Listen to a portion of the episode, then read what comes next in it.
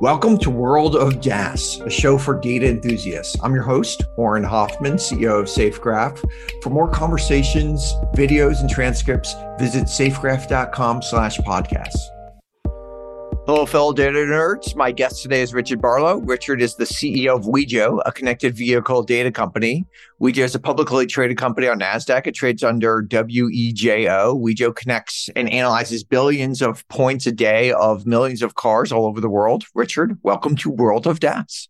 Hey, nice to meet you. Excited for you to be here. Now, Wejo is a vehicle data company. It processes about 18 billion points per day are you working with these OEMs and taking like the basic braking data and GPS data and I don't know, the tire data? Like what data are you bringing in?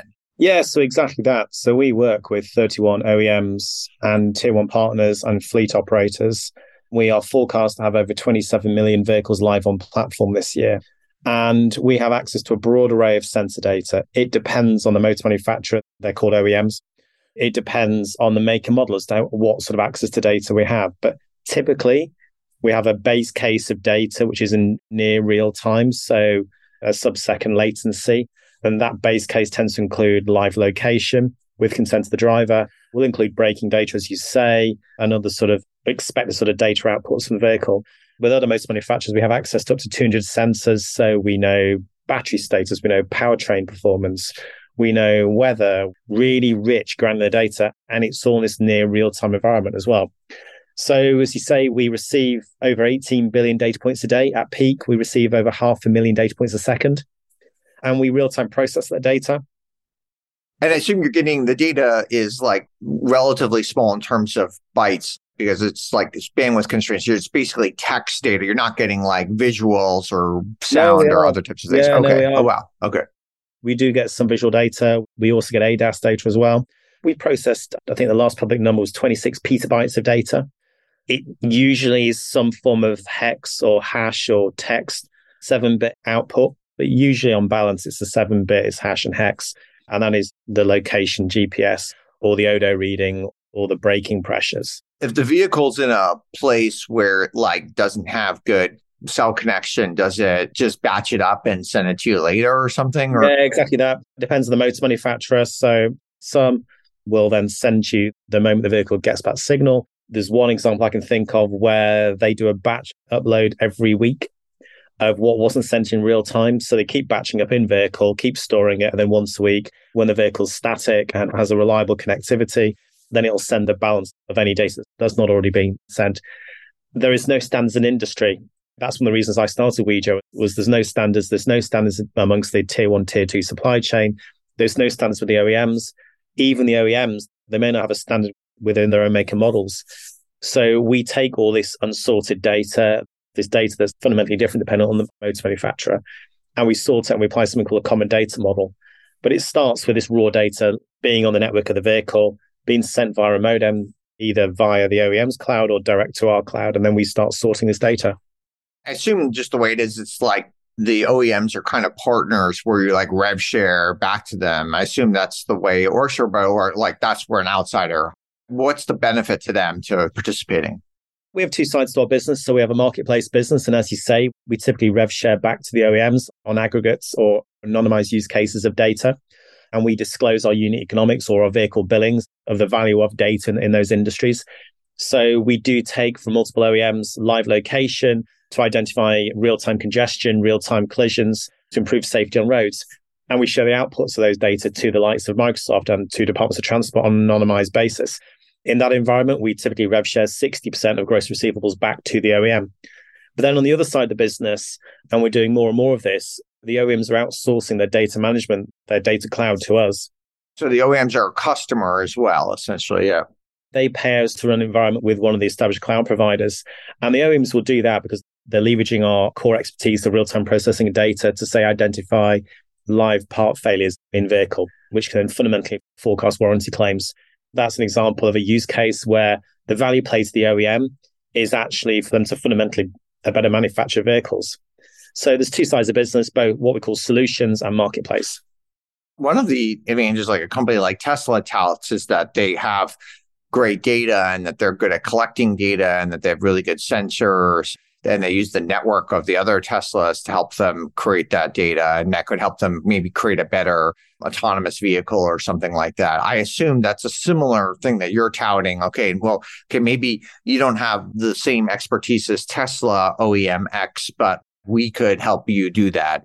Together, you could build a great autonomous vehicle we call it democratizing access to connected vehicle data.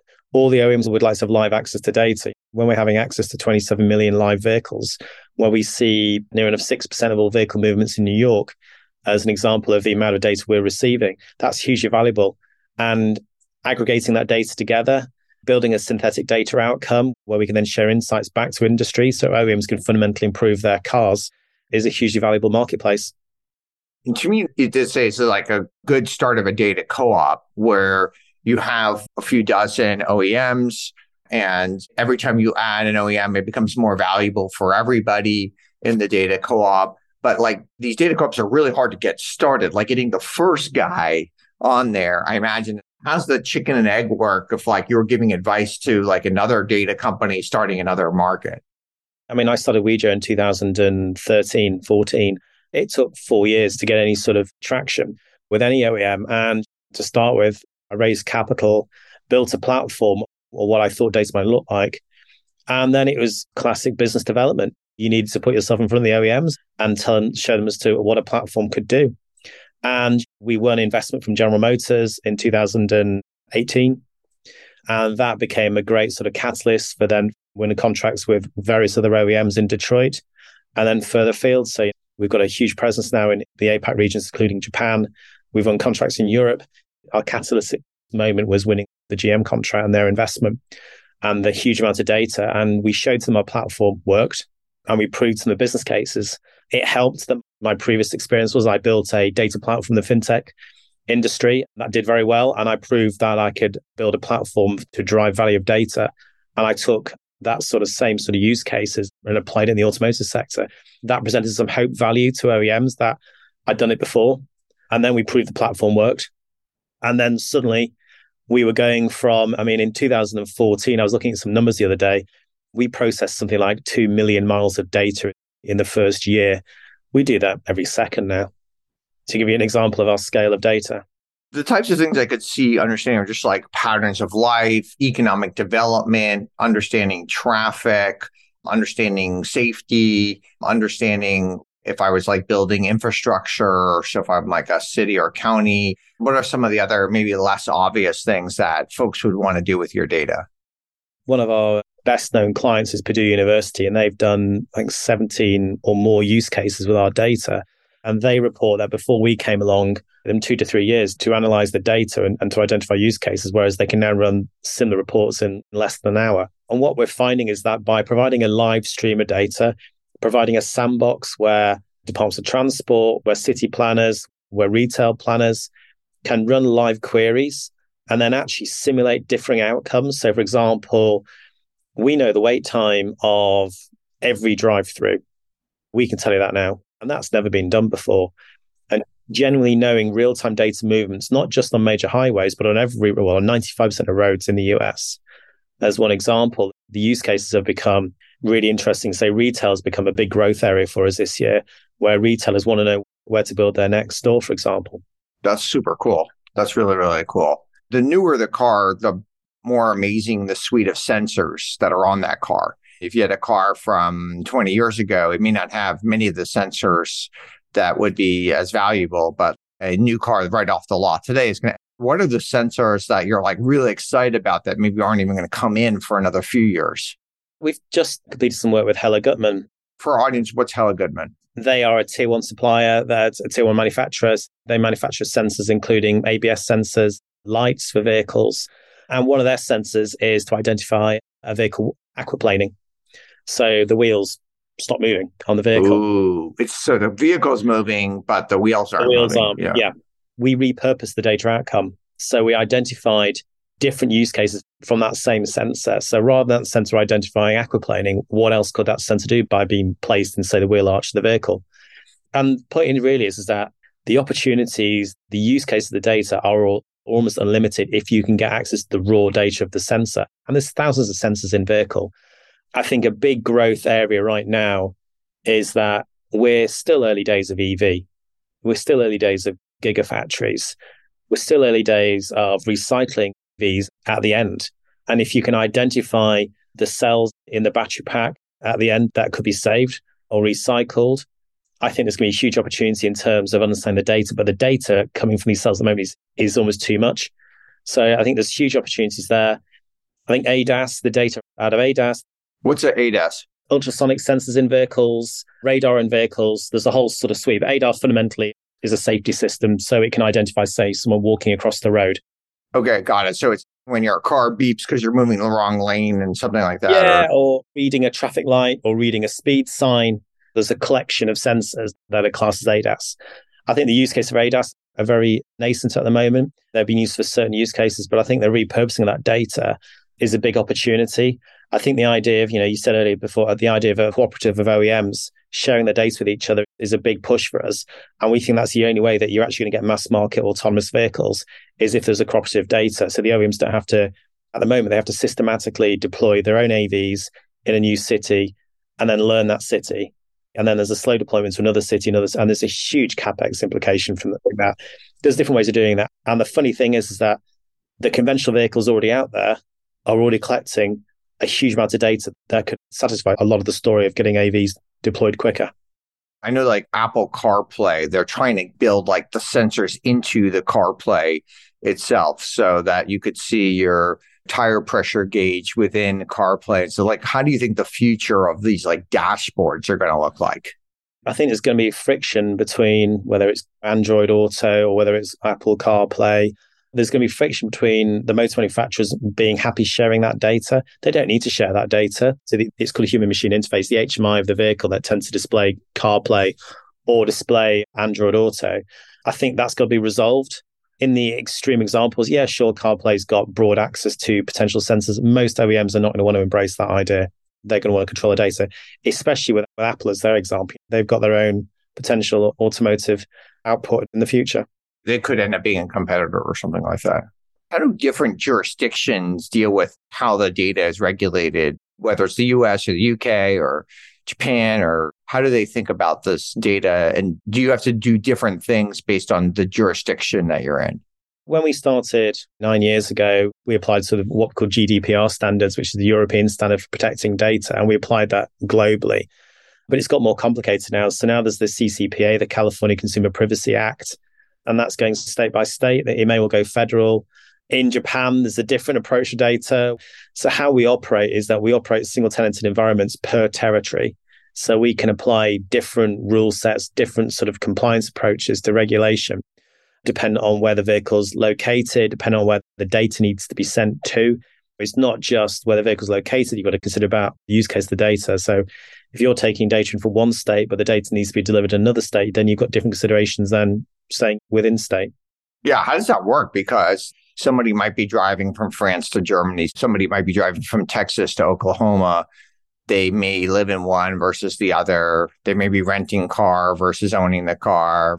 How does one like think about all those different jurisdictional things?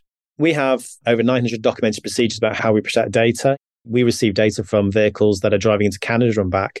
There's a different rule set applied for that. So we offer call a regulatory wrapper to OEMs where it's our responsibility to protect the integrity of the data, to protect the compliance of the data, and to make sure there are no breaches. In the US, it's not just the CCPA, the California Consumer Privacy Act. You've got to worry about the Right to Repair Act as a future sort of potential risk. So the idea of having a fingerprint of how the data is being created, how the data has been curated, how it's being delivered, and be able to report back if you're challenged and be able to prove the consent throughout the process is very important. One of the things we've offered to OEMs is a consent based platform. And we did announce we are running a consent platform for one OEM in the US market where we provide all those protections. How do you think the idea of these autonomous vehicles are going to evolve over time? Like, is it going to be either certain jurisdictions that start, or is it going to be certain types of vehicles? Like, I don't know, they're going to be autonomous buses but not autonomous like personal vehicles or how should we expect that to evolve over time? I think it's going to be slow. I think there is investment now in most states. There's departments in most states for AVs. But until there's some established standards, until there's a way of the established AV providers have a cooperative approach to working, which they don't do at the moment, then it's going to be quite stilted as to as to the actual overall deployment. It'll be resolved. It needs to be resolved with some standards. It needs to be resolved by the regulators because otherwise the OEMs are fairly predictable now about where they're deploying their AVs. They're deploying them in California. They're deploying them in Phoenix, Arizona. There's reasons for doing that. It's because it's easier because the regulations out there. There needs to be a better approach, but it's a long way off. What advice would you give to like other, we have a lot of listeners that are creating data companies, want to create data companies. Other people are trying to build data companies. What advice would you give to them to try to get as fast as possible to something successful? Yeah, I mean, there's this horrible saying that data is the new oil. You've got to know how to refine it. There's a lot of data out there. You've got to show the use case. You've got to show the business case. You've got to show the value of that data. And you've got to ask yourself that you may have a clever source of data, but is there an alternative data set that could deliver 90% of the outcomes, but be more efficient or be cheaper? So the idea of the easy way of building a data company and then finding buyers for that data, there's usually another data asset out there. You need to be very clear about how your use cases differentiate so you can get the value needed for that data. If I was like a car racer or something like that, a car driver, could I use AI to help me cheat? Certainly, people could do that in chess or in poker or all these other types of things. Could you imagine a car racer using AI to help them cheat even today? I think cheating is the wrong word. I think racing companies know where to push regulations. So there's there were race cars that had predictive suspension, for example, dependent on the environment that the race car was in. So the idea of a car dynamically changing its characteristics based on the driver's input based on the track, the speed. That's there. That's already out there. And that's where the FIA, for example, have some restrictions. So it is more analog than potentially it could be if the car companies were allowed to get away with it. I'm not as familiar with car racing, but you're saying like people are inspecting cars already for certain types of tech that are out there. Yeah, absolutely. Yeah. They're limiting tech deployment to stop it because it is possible. We are working with a suspension provider in the UK and the data you can get out of suspension, you might think maybe there's one sensor that measures height, maybe there's another sensor that measures pressure. There's more than two sensors in these suspension uh, suspension arms already. Even if you take, I don't know, a seat, a typical seat, it might have 35 sensors in it. So there's huge amounts of sensors in vehicles, and the data is not yet being exploited to the full. And we provided a platform that is making it much easier to have access to a broad array of sensor data and to be able to generate use cases in our sandbox environment. Why do you think these autonomous vehicles, why do you think it is taking, is it just like an incredibly hard problem? Or is there some other reason why it has not yet fulfilled its promise? I own a Tesla and just like, yeah, I know there's this auto driving and it kind of works, but you really do have to pay quite attention and it works like 95% of the time, but there's still most of the time, there's still plenty of time in any drive where it doesn't really work. Well, look Argo, what they spent, what, 2.7 billion before they were shut down last week. Look at the costs being incurred by the other established AV providers. Each AV has got their own approach to doing an AV deployment, which requires huge amounts of capex and not yet solved the issue. Tesla, I think Tesla spent what, $10 billion before they got to break even that's less than the combined AV spend of, of, all, of all the other providers who are still doing modest trials in a few cities in the US. It's a tough question. And one of the biggest challenges is that they're all recreating their own unique data asset. There needs to be a better approach. There needs to be more of a cooperative where data outcomes are shared. But it's a long way off. It does seem to me that having autonomous planes or autonomous boats seems to me a much easier problem because you're just less likely to run into things than autonomous cars, but there still aren't fully autonomous planes, or very few of them are fully autonomous boats. Why have we not seen other modes of transportation? I think, I mean, you're seeing autonomous agricultural machinery is now starting to take off. That's a good point. You're seeing planes that are fly by wire. There is more sort of autonomy in planes. Autopilot is a big thing for boats already. So they're not autonomous, they're not designed to avoid hazards. But there's a big data conundrum every time only now is there enough sort of horsepower that you can cheaply enough have within the vehicle or the environment to be able to process the data and identify the outcomes quick enough. You have a really cool personal story. You never went to college, got your first full time job as a IT director when you're 18 years old. How important do you think college is for people? For most people, college is very important, but it depends on the individual, doesn't it? it? Depends on the passion of the individual. I didn't just become IT director when I was 18. I'd been writing for computer magazines since I was 13. I'd already built a network of contacts when I was still in school in the computing industry. I built my own platform to meet interesting players in industry, which then led to me becoming IT director. So I created my own path as opposed to going to college. For most people, college gives grounding, it helps you, gives responsibility. It's, I think it's good for most people. But for others, it certainly is an answer. I did terrible at school. It isn't the answer to do terrible school, then think you can just go and get a job. That's the story that people like to believe. But I built a platform before and I started building it when I was 13. Okay, cool. All right. Last question we ask all of our guests What conventional wisdom or advice do you think is generally bad advice? wow. Don't look at your competition. Don't look at your competition is the advice. And you say that's not good advice. Oh, sorry. I meant the other way around. Oh, okay. People say it's bad advice. Look at your competition. I think you should always look at your competition. I think you should always look at how they're doing and do better how should like companies start thinking about that? Because yeah, you're right. A lot of people say don't look at your competition, just focus on your own product and stuff like that. I think the OEM should look at Tesla as an example of successful AV deployment. And don't you think they are like every time I talk to an OEM, they're always talking about Tesla. That's the number one. That's always the thing that, that comes up and stuff. But they don't want to commit to the regulatory risks that Tesla have had to go through, for example. And they need to ask themselves if they're not going to go through the regulatory risks that Tesla gone through, then maybe they're never going to get there. Okay, I like it. That's really good. All right. Well, thank you, Richard Barlow, for joining us for World of DaaS. I follow you at Richard Wejo on Twitter. I'm encourage listeners to interact with you there. This has been really great. Thank you so much. Thank you. Thank you very much. Thanks for listening. If you enjoyed the show, consider rating this podcast and leaving a review. For more World of DaaS, and DaaS is D A A S, you can subscribe on Spotify or Apple Podcasts or anywhere you get your podcasts. And also check out YouTube for videos. You can find me at Twitter at, at Auren, that's A U R E N, Auren, and we'd love to hear from you.